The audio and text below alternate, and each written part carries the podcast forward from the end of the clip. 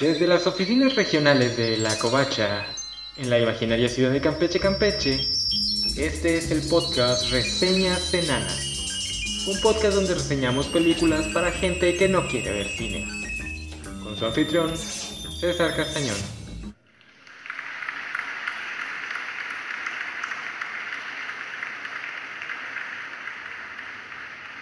Una de las cosas más problemáticas de la más media americana es que nos enseñó a creer que las distopías se dan en formas extremas. Ejemplo, sociedades donde el ciudadano común no conoce la cultura, pues la cultura ha sido censurada por el gobierno despótico. Países donde el gobierno lo controla todo y la sociedad no es más que una masa, ya sea completamente engañada o completamente complaciente y adormecida por la más media. La famosa dicotomía entre 1984 y Un Mundo Feliz salvo claro está por nuestro protagonista, mayoritariamente masculino, el único hombre en toda la sociedad que se atreve a ver al rey desnudo, lo cual es idiota, ningún gobierno podría llegar al poder si por lo menos una minoría mayoritaria, no confundir con una mayoría, no respalda al poder político y económico, de buena fe porque cree en ellos o porque son igual de nefastos que ellos. Yo creo que la historia de hoy, aunque no deja de ser una fantasía revolucionaria y por ende edulcorada para el consumo masivo, hace un mejor trabajo retratando una sociedad distópica con todos sus bemoles. La película de hoy, Los Juegos del Hambre, basada en la serie de novelas del mismo nombre escritas por Susan Collins a mediados de la primera década del milenio y dirigida por Gary Ross, en cuya cortísima filmografía, ni siquiera dirigió las tres secuelas, solo resaltan Pleasantville y Sea Biscuit, dos películas esterilizadas por Tobey Maguire, y la más reciente Ocean's 8, la versión femenina de Ocean's 11. Escrita por el propio Ross y Susan Collins, acompañados de Billy Ray, como ya mencioné, adapta la primera novela de la trilogía que en su momento fue un boom dentro del mundillo editorial, al grado de generar varias imitaciones de no muy buena calidad. Sin embargo, como fan de cosas que no son de muy buena calidad, como son los cómics de superhéroes, siento que es mi obligación poner un granito de arena contra estas actitudes anti-young adult fantasy, y aunque no les voy a decir que soy fan de ninguna otra de las novelas que salieron en la sombra del Hunger Games, sí les voy a decir que tienen que echarle un ojo a Veronica Roth, una de las autoras de esta ola. Su saga Divergente, del que solo leí el primer libro y no me llamó mucho la atención, pero su estilo de escritura sí lo hizo, especialmente su forma de narrar las escenas de acción. Por eso, este año, cuando se publicó una nueva novela la que tiene como tema el qué pasa con los niños elegidos años después de salvar al mundo, no duden en entrarle. Y créanme, es una gran novela que lleva por título The Chosen Ones, especialmente para aquellos que fuimos fans de este género en nuestra juventud y ahora ya rebasamos los 30 años. También obviamente echen un ojo a las novelas de la propia Collins, The Hunger Games, Catching Fire y Mockingjay, más la más reciente precuela, Ballad of Zombies and Snakes, que son grandes historias y para los que dicen, ¡ay, son una copia de mi manga ñoño otaku favorito! Bueno, ¿le van a hacer caso a los asquerosos otakus? La reseña.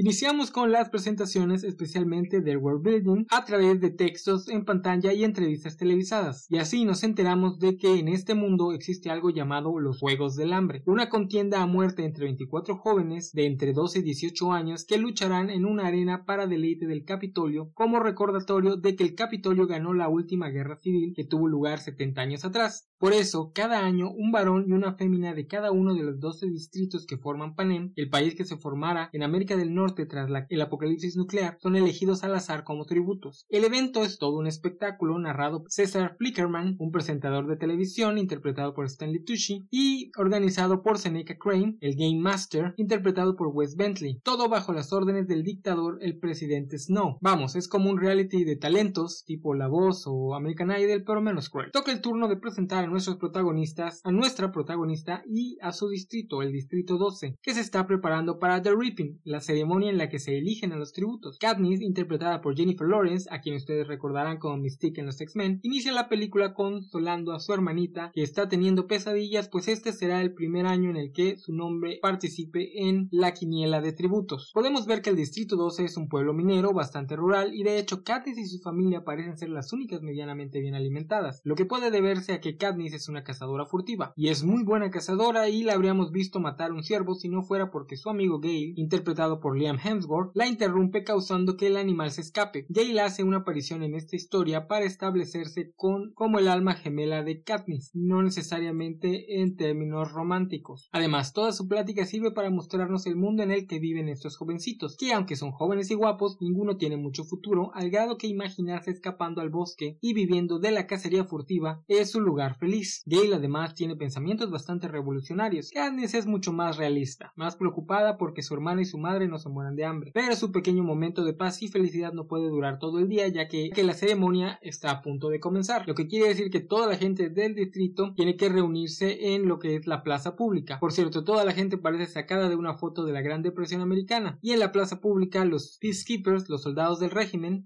que parecen sacados de Star Wars, los rodean, dejando en claro que la participación de este evento, que sigue una eficacia burocrática, es voluntariamente obligatoria. Pero, por otro lado, la persona encargada de llevar el evento, la del Capitolio, Effie Trinket, interpretada por Elizabeth Banks, se comporta como si todo fuera pura felicidad y alegría, contrastando con el tono fúnebre de los jóvenes. Effie procede a sacar un papelito de la quiniela femenina y el nombre del tributo femenino del Distrito 12 para los Juegos del Hambre número 44 es Primrose Everdeen, la hermanita de Katniss. Y aquí tiene lugar la ya clásica escena de Katniss desesperado ofreciéndose como tributo voluntariamente, algo que todos saben que está en las reglas, pero que hasta este momento nadie en el distrito 12 había hecho jamás. La actitud de Katniss despierta algo en la gente de su distrito y de la nada deciden todos hacer un viejo saludo de orgullo comunal, un brazo extendido con tres dedos apuntando al frente. Por desgracia, este pequeño momento de unidad no le ayuda de mucho al siguiente tributo, Pita Millard, pues nadie se ofrece para tomar su lugar. Pita es nuestro coprotagonista e interés romántico, que llega un poco tarde a la historia. Al parecer los tributos no tienen mucho tiempo para despedirse, los peacekeepers los llevan a un cuarto dentro de la alcaldía y ahí les dan un par de minutos para decirle adiós a amigos y familiares, y en el caso de Katniss estos nada más son su madre, hermana y Gale. A pesar de que su preocupación debería ser su supervivencia inmediata, Katniss está aceptando su inminente muerte y preocupándose más por asegurar que su hermana no muera de hambre. Por su parte, en la despedida con Gale vemos que el idealismo del muchacho tiene un lado oscuro, cuando le señala que sus habilidades cazadoras le dan una ventaja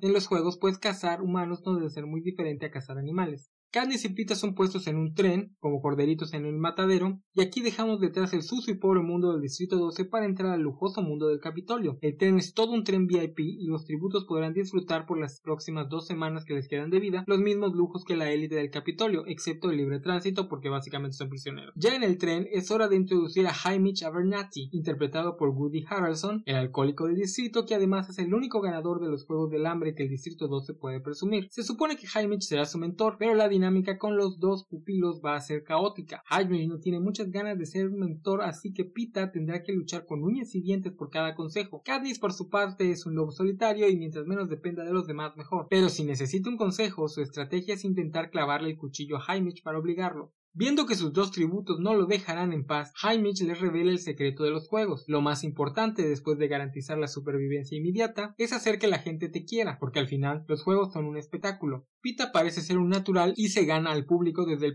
desde los primeros capitolinos que lo ven llegar en el tren. Katniss, por otro lado, bueno, le intentó intentar clavarle un cuchillo a alguien le parece lo más natural. Redoblando en esta idea de lo importante que es que el público te tome cariño, lo primero que los tributos tienen que hacer es pasar por un extreme makeover que los ponga guapos y guapas. Y el otro miembro importante de su equipo, aparte de Effie y es su estilista. En el caso de Katniss es un hombre llamado Sina, interpretado por Lenny Kravitz. Pero para suerte de Katniss, Sina tiene muy en claro cuál debe ser su trabajo. No es complacer al público, sino hacer todo lo posible para que su tributo sobreviva, usando todas las herramientas que el diseño de imagen pueda darle. Y hablando de imagen pública, resulta que la primera aparición pública de los tributos después de que bajan del tren es en un desfile de carrozas, donde cada par de tributos se viste para representar lo más icónico de su distrito, lo que en el caso del distrito 2 siempre ha sido mineros. Sina quiere acabar con esa tradición que, que, poca ayuda les ha dado a los tributos anteriores, que constantemente son el patito feo de cada emisión de los juegos. Sina quiere presentarlos bajo una nueva luz, o será mejor decir llama, el punto es que Sina planeó todo un espectáculo. La entrada de Katniss y Pita será inolvidable para los capitolinos, pues entran rodeados de llamas, ambos vistiendo completamente de negro, como si fueran carbones llameantes. Aquí el trabajo de Sina mostrará ser mucho más importante de lo que él mismo planeaba, al convertir a Katniss en The Girl on Fire. El desfile culmina con el presidente Snow, interpretado por Donald Sutherland, dando un discurso donde vemos lo serpentino que es su uso del lenguaje, hablando de lo glorioso de los juegos y cómo todos deben celebrar, pero sutilmente recordándole a los tributos que son estos, sacrificios. Nuestros tributos pasan a la siguiente fase, la más larga de su estadía en el Capitolio. Las dos semanas de entrenamiento que realizan en unas instalaciones especiales, todos juntos, mientras viven cada par de tributos en una planta del mismo edificio.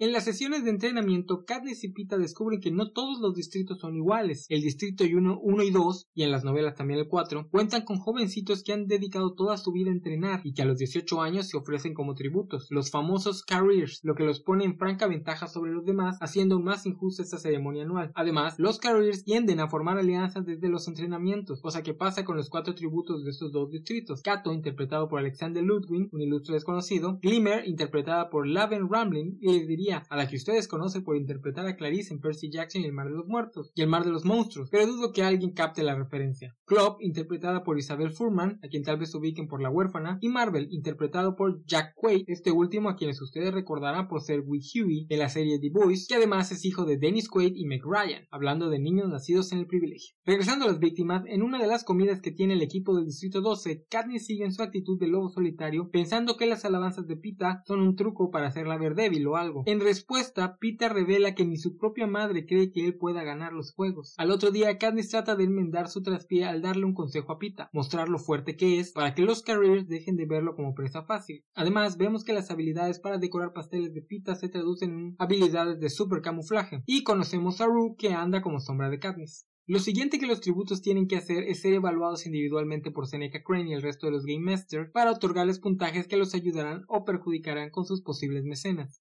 En el turno de Katniss, la penúltima en pasar, los Game Makers ya no están muy interesados en su desempeño, concentrándose más en el jugoso cerdo que se van a comer. Al ver esto, Katniss decide dispararle una flecha al cerdo, o sea, en dirección a los Game Makers. Effie queda lívida al enterarse de esta transgresión, pensando que le darán una puntuación muy baja, o peor, el equipo entero podría ser castigado. Sina dice que no es para tanto, pero la última palabra la tiene Haimich, está extasiado con semejante fuck you al Capitolio, y por primera vez muestra empatía para con Katniss. Al final, todo esto le termina ayudando a la chica en llamas, pues le dan un 11 sobre 12 de calificación. La recta final previa a los juegos ha comenzado y Pete ha decidido que ahora entrenará por su cuenta, recordando tal vez que solo puede haber un ganador y que Katniss y él probablemente se tendrán que matar. Lo último que los tributos hacen en público antes de ir a la arena mortal es aparecer con César Flickerman en una entrevista personalizada. En el turno de Katniss, esta aprovecha para jugar la carta de niña tontita, y aunque en la película no se nota tanto, Flickerman la ayuda a dar su mejor cara al público. Pero la verdadera sorpresa de la noche será Pita, quien parece tener un talento natural para el espectáculo y suelta la bomba de la noche. Siempre ha estado enamorado de Katniss.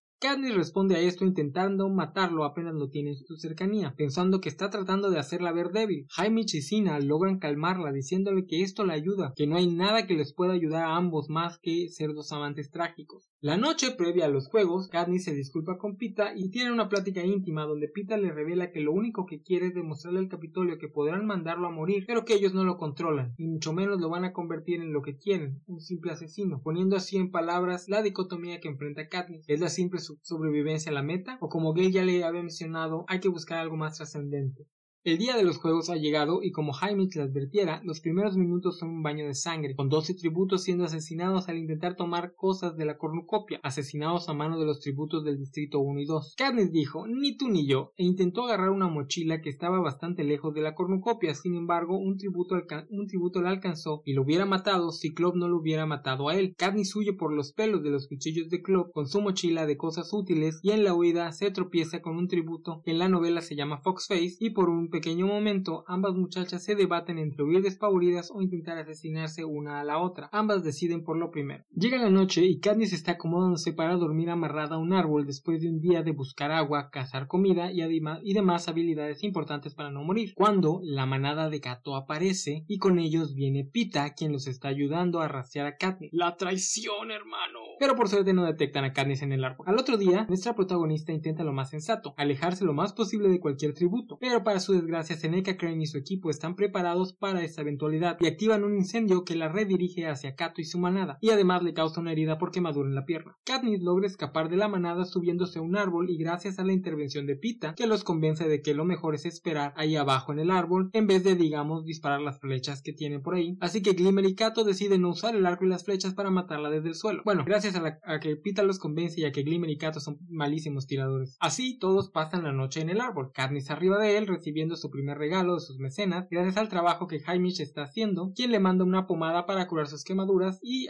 los demás durmiendo en la parte de abajo. A la mañana siguiente, Katniss se encuentra con que Rue, quien por cierto es interpretada por Amanda Steinberg, está en el otro árbol y esta le avisa que hay una colmena de tracker jackers más arriba, avispas mutantes que causan alucinaciones a quien pican y que pueden llegar a ser mortales. Rue le da la idea de dejarle caer la colmena a la manada, lo cual Katniss hace, aunque recibe algunas picadas. La manada se despierta aterrorizada y la mayoría logra escapar con, unos pocos aguijonazos, pero no Glimmer. Ella muere por los piquetes. Katniss, empezando a sufrir los efectos de las picaduras, baja del árbol al cadáver de Glimmer para quitarle el arco y las flechas, y en eso está cuando Pita llega gritándole que tiene que huir, lo cual logra hacer por los pelos, pero al poco tiempo sucumbe a las alucinaciones causadas por el veneno de los Tracker Jackers. Katniss se despierta tras una alucinación sobre la muerte de su padre en una explosión en las minas del Distrito 12 para descubrir que han pasado varios días y que Rue ha estado cuidando y curándole las heridas de avispa. Además le informa que la manada ha pasado estos días escondidos en su cubil, pero para desgracia de todos, este cubil es la cornucopia, donde tienen todo tipo de armas, medicinas y provisiones, por lo cual el plan de tratar de mantenerse alejados de ellos no va a servir de mucho. Así es que Katniss decide que deben destruir las provisiones en la cornucopia, o por lo menos intentar robarlas, y para ello arma un plan en el que prenderán hogueras alrededor de la arena haciendo que Kato y compañía se alejen de su base para que Katniss pueda atacar. El plan parece ir como miel sobre hojuelas. Rue ha encendido las hogueras y esto hace que Kato y su equipo se alejen de la cornucopia dejando solo a un tributo del Distrito 3 como centinela. Katniss además descubre gracias a la aparición de Foxface que todo alrededor de la cornucopia es un campo minado, así que tiene una idea, disparar unas flechas para hacer que un costal de manzanas caiga al suelo activando las minas en cadena y volando todas las provisiones por los aires. Pero no todo es miel sobre hojuelas. De regreso a su punto de reunión, Katniss descubre que Rue ha caído en una trampa de Marvel, y aunque Katniss logra un tiro mortal, también lo hace Marvel, que da en el blanco matando a Rue con su lanza, y Rue muere, y vemos las últimas imágenes que la niña ve del follaje del bosque. Katniss recoge flores para hacerle un pequeño funeral a la niña y antes de alejarse del cuerpo para que éste sea recogido por los Makers, voltea las cámaras haciendo el gesto de la mano extendida con los tres dedos. En el distrito 11, el distrito de Rue, estos gestos, la protección a Rue, el hacerle su funeral y la señal final encienden algo en la gente y se desatan disturbios que duran toda la tarde y parte de la noche hasta que el Capitolio logra mandar a un ejército de Pacekeepers a calmar las cosas. De regreso a la arena, Katniss está llorando desconsolada. Cuando los Game Makers dan un aviso, se han cambiado las reglas. Ahora podrá haber dos ganadores. Nosotros vemos que esto fue un plan de último minuto de Jaime, quien convenció a Seneca de que en vez de matar a Katniss como castigo por lo que pasó en el distrito 12, algo que ella ni sabe que ocurrió, mejor le dé a los distritos una historia de amor. Katniss inmediatamente piensa en Pita y comienza a buscarlo, encontrándolo a la orilla de un río escondido a plena vista usando sus super habilidades de camuflaje. Pita está medio muerto a causa de las heridas en la pierna creada por la espada de Kato, y Katniss lo tiene que arrastrar a una cueva para intentar mantenerle vivo el mayor tiempo posible. Haymitch nuevamente ha hecho su magia y les envía un regalo y un mensaje. Tienen que subir el romance. Para Pita esto no es difícil. Inmediatamente se abre y le revela lo que siempre ha sentido por ella, y cómo se siente mal por haberle tirado un pan como animal años atrás en una escena que hemos estado viendo en la forma de un, de un flashback que tiene Katniss cada que piensa en Pita. Y se, recrimina no haber caminado hasta donde estaba ella y entregádoselo en las manos. Katniss, por otro lado, en ningún momento es capaz de retribuirle verbalmente el amor a Pita, así que hace lo único que se le ocurre, darle un beso. Pero los game makers no pueden permitir que los juegos sean solo muchachitos besándose en una cueva y sacan una nueva estratagema. En la cornucopia van a darle a cada distrito una mochila con cosas que necesitan desesperadamente, que en el caso de Katniss y Pita es, son medicinas para su pierna. Katniss se aventura a la cornucopia y está a punto de escapar con la mochila cuando la escena del inicio de los juegos se repite, y Klopp está sobre ella a punto de matarla, y lo habría logrado si no hubiera preferido torturarla primero, especialmente hablando de Rue, lo que causa que Tresh crea que Klopp mató a Rue, así que Tresh mata a Klopp y deja vivir a Katniss con, por única ocasión a la memoria de Rue. Y así Katniss regresa a la cueva con la medicina, y al otro día ambos más sanos salen a cazar y recolectar comida. En determinado momento se separan y al poco tiempo se escucha un cañonazo, la señal de que un tributo ha muerto. Katniss se comienza a preocupar y su preocupación se convierte en terror al regresar al punto de encuentro y ver que Pita estuvo recolectando Naila, un tipo de moras extremadamente venenosas. Pensando que Pita está muerto en algún punto cercano, Katniss comienza a correr como loca, pero el cadáver que encuentra no es el de Pita sino el de Foxface, a la que la estrategia de robar comida cuando nadie la ve le ha salido muy muy mal. Katniss decide guardar las moras por si acaso. Mmm, me pregunto si serán importantes después. Los Game Makers están preparados para forzar la gran final y hacen que, la, que anochezca a la mitad del día en plena arena. Además, sueltan perros mutantes. Otro cañonazo marca la muerte de Tresh o de Kato, mientras Pita y Katniss huyen de los perros mutantes en dirección a la cornucopia que los perros no pueden escalar. Ah, pero para desgracia de los tórtolos, el otro tributo sobreviviente es Kato y no Tresh. Bueno, sobreviviente entre comillas porque, porque llegó medio muerto y ya medio loco, dándose cuenta por primera vez en su vida lo que ser un tributo significa. Ser eso, un simple sacrificio. Pero Kato cree poder irse con una pequeña victoria al llevarse a Pita con él, al que tiene bien inmovilizado en una llave justo al borde de la cornucopia. Así, si Katniss le dispara y lo mata, Kato caerá junto a los perros mutantes llevándose a Pita a la tumba. Pero Pita tiene una idea, que le comunica con señas a Katniss mientras Kato sigue en su monólogo, dispararle justo en la mano que lo tiene prensado. Así, con una flecha en la mano, Kato suelta lo suficiente a Pita para que éste se libere y lo empuje hacia los perros. Y así la cosa termina. El sol vuelve a salir y los Game Makers anuncian que el cambio de reglas no era cierto y que solo puede haber un ganador ganador. Katniss pensando ahora por primera vez más allá de la supervivencia inmediata, combinando las ideas de Gale de que los juegos del hambre solo tienen poder porque la gente los ve y las de Pita de rebelarse aunque sea en la forma de no convertirse en lo que el Capitolio quiere, decide que un doble suicidio es una excelente forma de pintarle el dedo a Snow y compañía. Pita accede. Los Game Makers al ver que no es un blog y que los niños están dispuestos a morir como Romeo y Julieta, entran en pánico y deciden conceder la doble victoria. Y así la historia acaba en un final feliz. Excepto que no, ya fuera de la arena, la noche de la premiación, Haymitch le explica Que lo que hizo no solo fue una pequeña rebelión personal, fue un enorme fuck you al status quo y que Snow no se tomará las cosas a la ligera y que ella no es la única que está en peligro, todos a su alrededor están en peligro, su equipo, o sea, Effie, Sina, Haymitch y compañía, su familia y todo el distrito 2 está en peligro. Katniss sigue los consejos de Haymitch de pretender ser solo una niña enamorada que no podía vivir con la idea de que solo lo muriera y sus, sus actos no tienen ni una pizca de rebeldía contra el régimen y así lo que debería ser la feliz coronación de la victoria termina siendo un, un encuentro tenso entre Snow y los tributos del Distrito 12, donde Snow vuelve a mostrar su maestría con el idioma para amenazar a Katniss de forma sutil y velada, justamente usando al Distrito 12 como señuelo. Podemos ver el nivel de ojetez de Snow y lo mucho que está enojado con la situación. Cuando Seneca Crane, el Game Master, es llevado a un cuarto y encerrado en él, y lo único que hay en dicho cuarto es un bowl lleno de nylon, las, morras las venenosas. Nadie lo dice, pero el mensaje es claro, se tiene que suicidar. La historia termina con, dos con los dos tributos regresando a su distrito. Pita preguntando a Katniss qué va a ocurrir ahora y Katniss respondiendo que ella solo quiere olvidar, pero no pueden olvidar, tienen que pretender seguir siendo dos enamorados. Bueno, Katniss tiene que pretender, los sentimientos de Pita son reales, los de no le quedan claros ni a ella misma, y menos cuando vuelve a ver a Gale parado esperándola, lo cual es muy entendible, la verdad. La última escena es de un presidente Snow no muy contento. La opinión.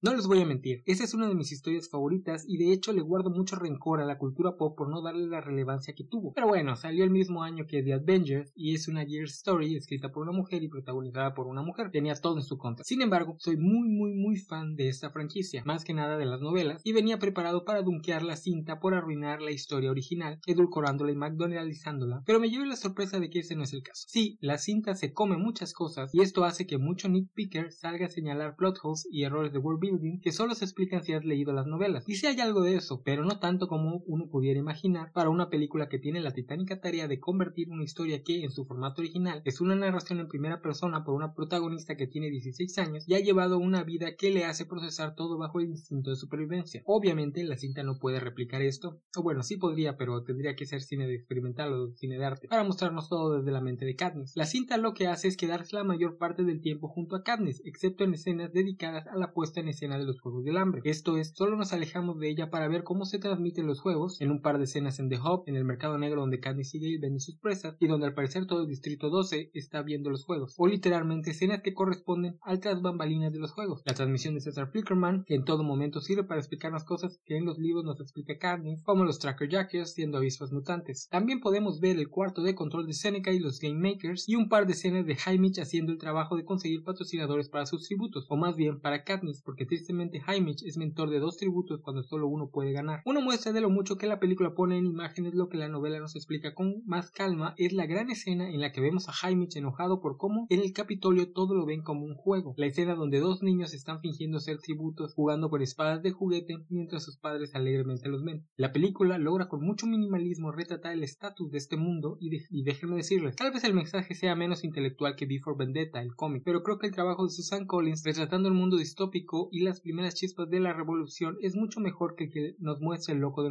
Northampton. Primero que nada, porque no es una historia condescendiente en donde las tontas masas entregaron su libertad por un poco de paz y ya no hay la cultura. No, en el mundo de Panem la gente está enojada, como gay, o simplemente muy ocupada tratando de sobrevivir, pero saben que el sistema está mal. No necesitan a un incel intelectual muy inteligente que sí lee mucho y tiene pinturas y objetos cultos en su man para que nos, lo nos los despierte. Pero es difícil sentirse muy revolucionario cuando tu estatus es ser un pobre al estilo de la Gran Depresión americana, mientras que la maquinaria del Estado parece salir de Star Wars. Esto es algo que muchas historias revolucionarias simplemente ignoran o rápidamente resuelven con el prota heroico inmediatamente convirtiéndose en una máquina de matar que con robarle un par de pistolas a los policías más cercanos ya es el Che Guevara. Aquí no pasa eso. Candice en ningún momento se vuelve una máquina de matar que con hermosos one-liners tumba un régimen. Lo más que Candice va a lograr será convertirse en un soldado medianamente útil, pero sobre todo un símbolo. Y es así como Collins tampoco se va al otro extremo de pintar un mundo cínico donde todo acto revolucionario está condenado al fracaso porque todo está planeado por el propio régimen. Más de esto la próxima semana. Collins no nos quita del todo la fantasía heroica, ya que después de todo esta es una historia para adolescentes. Eso lo vemos por lo menos dos veces en la película, durante The Ripping y durante los disturbios del Distrito 11. En las novelas aparecen, aparecen hasta Catching Fire. Durante The Ripping, cuando escogen a Prim, todas las niñas a su alrededor se alejan como si de repente tuviera una visible lepra, una actitud que, aunque nos parezca chocante a nosotros, un público tan acostumbrado a los cuentos de hadas revolucionarios, es muy realista. El primer impulso en situaciones con un desbalance de poder es alejarse de quien sea que es el centro de atención. Esto cambia con el el simple sacrificio de Katniss, que por un pequeño momento les hace recordar que todos están juntos en esto. La cosa queda más obvia en la película, tras la muerte de Rue, donde vemos que los simples gestos de Katniss desencadenan una noche de disturbios en el Distrito 11. Esto es,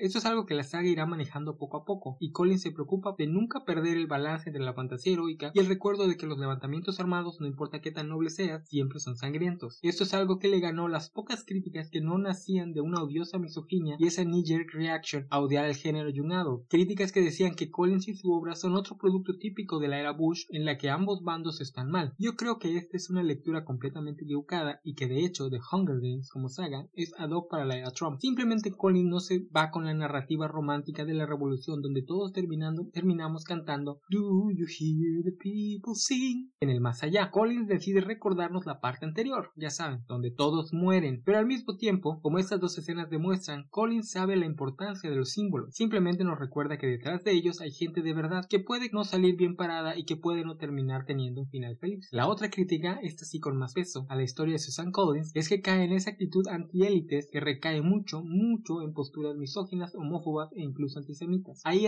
ahí sí hay más de cierto. El hecho de que tanto en el libro como en la película lo caduco y rancio de la épica capitolina se establezca con pelos y barbos pintados, con maquillaje estrafalario y actitudes femeninas es problemático. Es esta actitud que los Trumpers tanto aman de llamar fifi a todo lo que no sea básico, que en la vida real se traduce en actitudes anticientíficas y antiacadémicas que tanto nos están haciendo daño. Las novelas además incluyen personajes que han modificado sus cuerpos para parecer animales, lo que agrega un tufillo de transfobia a la cosa. Y además, en las novelas, todos los personajes femeninos de importancia que no son Katniss y su hermanita son tontos útiles del régimen. La madre de Katniss es una inútil que no superó la muerte del padre. Effie es una bobita guaranguashada por el régimen. Octavia y las otras estilistas son aún peor, mientras que todas las figuras heroicas y mentores de Katniss son personajes masculinos. Su padre, que en las novelas tiene mucho más peso, Gail Hatnish como hombres muy varoniles, y Pita que es básicamente la brújula moral de esta historia.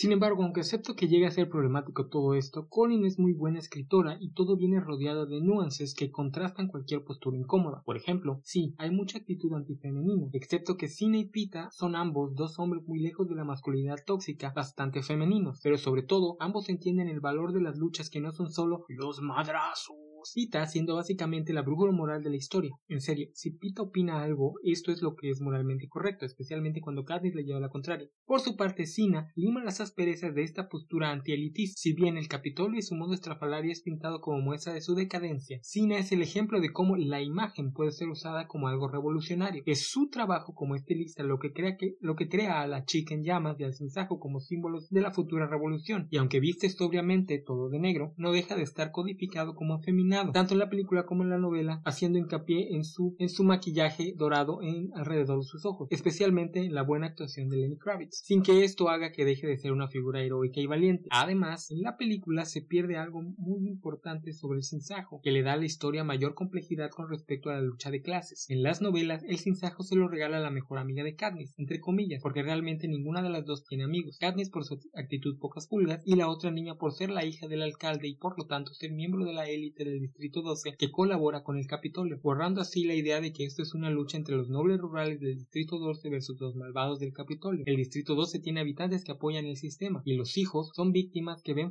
se, ven forzados a una dicotomía en la que ellos no tienen ningún control. Además, al final del día, esto no los salva del todo de The Ripping. La tía de la amiga murió en los mismos juegos en los que Jaime ganó. El pin del cintajo era de ella. Desde el inicio, el pin del cintajo es el símbolo de todo lo que el sistema hace y sus complejidades, mucho más allá de divisiones sencillas de trazar. Por desgracia, esto se pierde por completo en la cinta, donde sí pareciera que nos pintan una dicotomía de Rural America versus Coastal Elites, tan nociva para el país anglosajón que por desgracia hemos empezado a copiar en México. Sin embargo, es un pequeño traspié en lo que por otro lado es una gran narración visual. En serio, la película logra transmitir en pocas imágenes lo que la novela nos narra en forma de monólogo íntimo. Por ejemplo, la relación con la madre, de la que solo tenemos un diálogo en donde Katniss le pide que no, vaya a hacer lo mismo que hizo cuando murió su papá, pero vemos en varias escenas que Katniss y ella tienen una relación poco cercana, o cómo nos transmiten lo mucho que Katniss adora el bosque, no solo con la primera escena con Gale, sino en la escena en su cuarto en el Capitolio, donde decide poner la imagen de un bosque en la pantalla de su habitación. También me gusta la forma en la que introduce casi sin querer a los otros tributos que serán de importancia. Gato, Glimmer, Marvel Club, Who, Trash y Foxface, a todos los vemos en las sesiones de entrenamiento o en la entrevista con César. Hablando de César, en la película se pierde un poco, pero está ahí sutilmente. Si bien el presentador no se puede llamar uno de los buenos, tampoco es uno de los malos. Claramente ayuda a todos los tributos a lucirse haciendo lo mismo que hace Cena, maximizar sus posibilidades de sobrevivir vía el apoyo del público. Algo que me parece curioso porque claramente toda esta historia usa la analogía de la mass media y específicamente cómo usa a las jovencitas como una analogía con las civilizaciones distópicas, donde lo más importante es la imagen que transmiten independientemente de quiénes son realmente. Digo irónico porque uno esperaría que Susan Collins, quien conoce bien la industria, fuera aún más agresiva contra estas dinámicas, pero sin embargo opta por un poco más de nuance para señalar que pueden ser usadas para el bien y después de todo, los símbolos importan. La autora, para quien no lo sepa, inició su carrera como guionista de la serie Clarissa lo explica todo de Nickelodeon. Una última cosa a aplaudirle a la cinta es el trabajo de Jennifer Lawrence, que con muy pocos diálogos nos tiene que transmitir esa actitud de modo supervivencia de Katniss y en algunas escenas el terror que está sintiendo. Por último, lo que menos me gustó de la película fue lo que hicieron con el personaje de Pita. Es entendible que por cuestión de tiempo tuvieran que dejar muchas cosas fuera, pero la mayor parte de su personaje no aparece en la película, dejándonos con una versión que parece más un whiny nice guy y no el personaje completo e interesante de los libros. También miembro de esa clase acomodada del Distrito 12, pero completamente consciente de lo nocivo del régimen. Pero bueno, por lo menos ambos actores tienen química en pantalla y la parte romántica sí cuaja, aunque como toda persona con sangre roja yo hubiera preferido que se quedara con Gale, el hermano de Thor.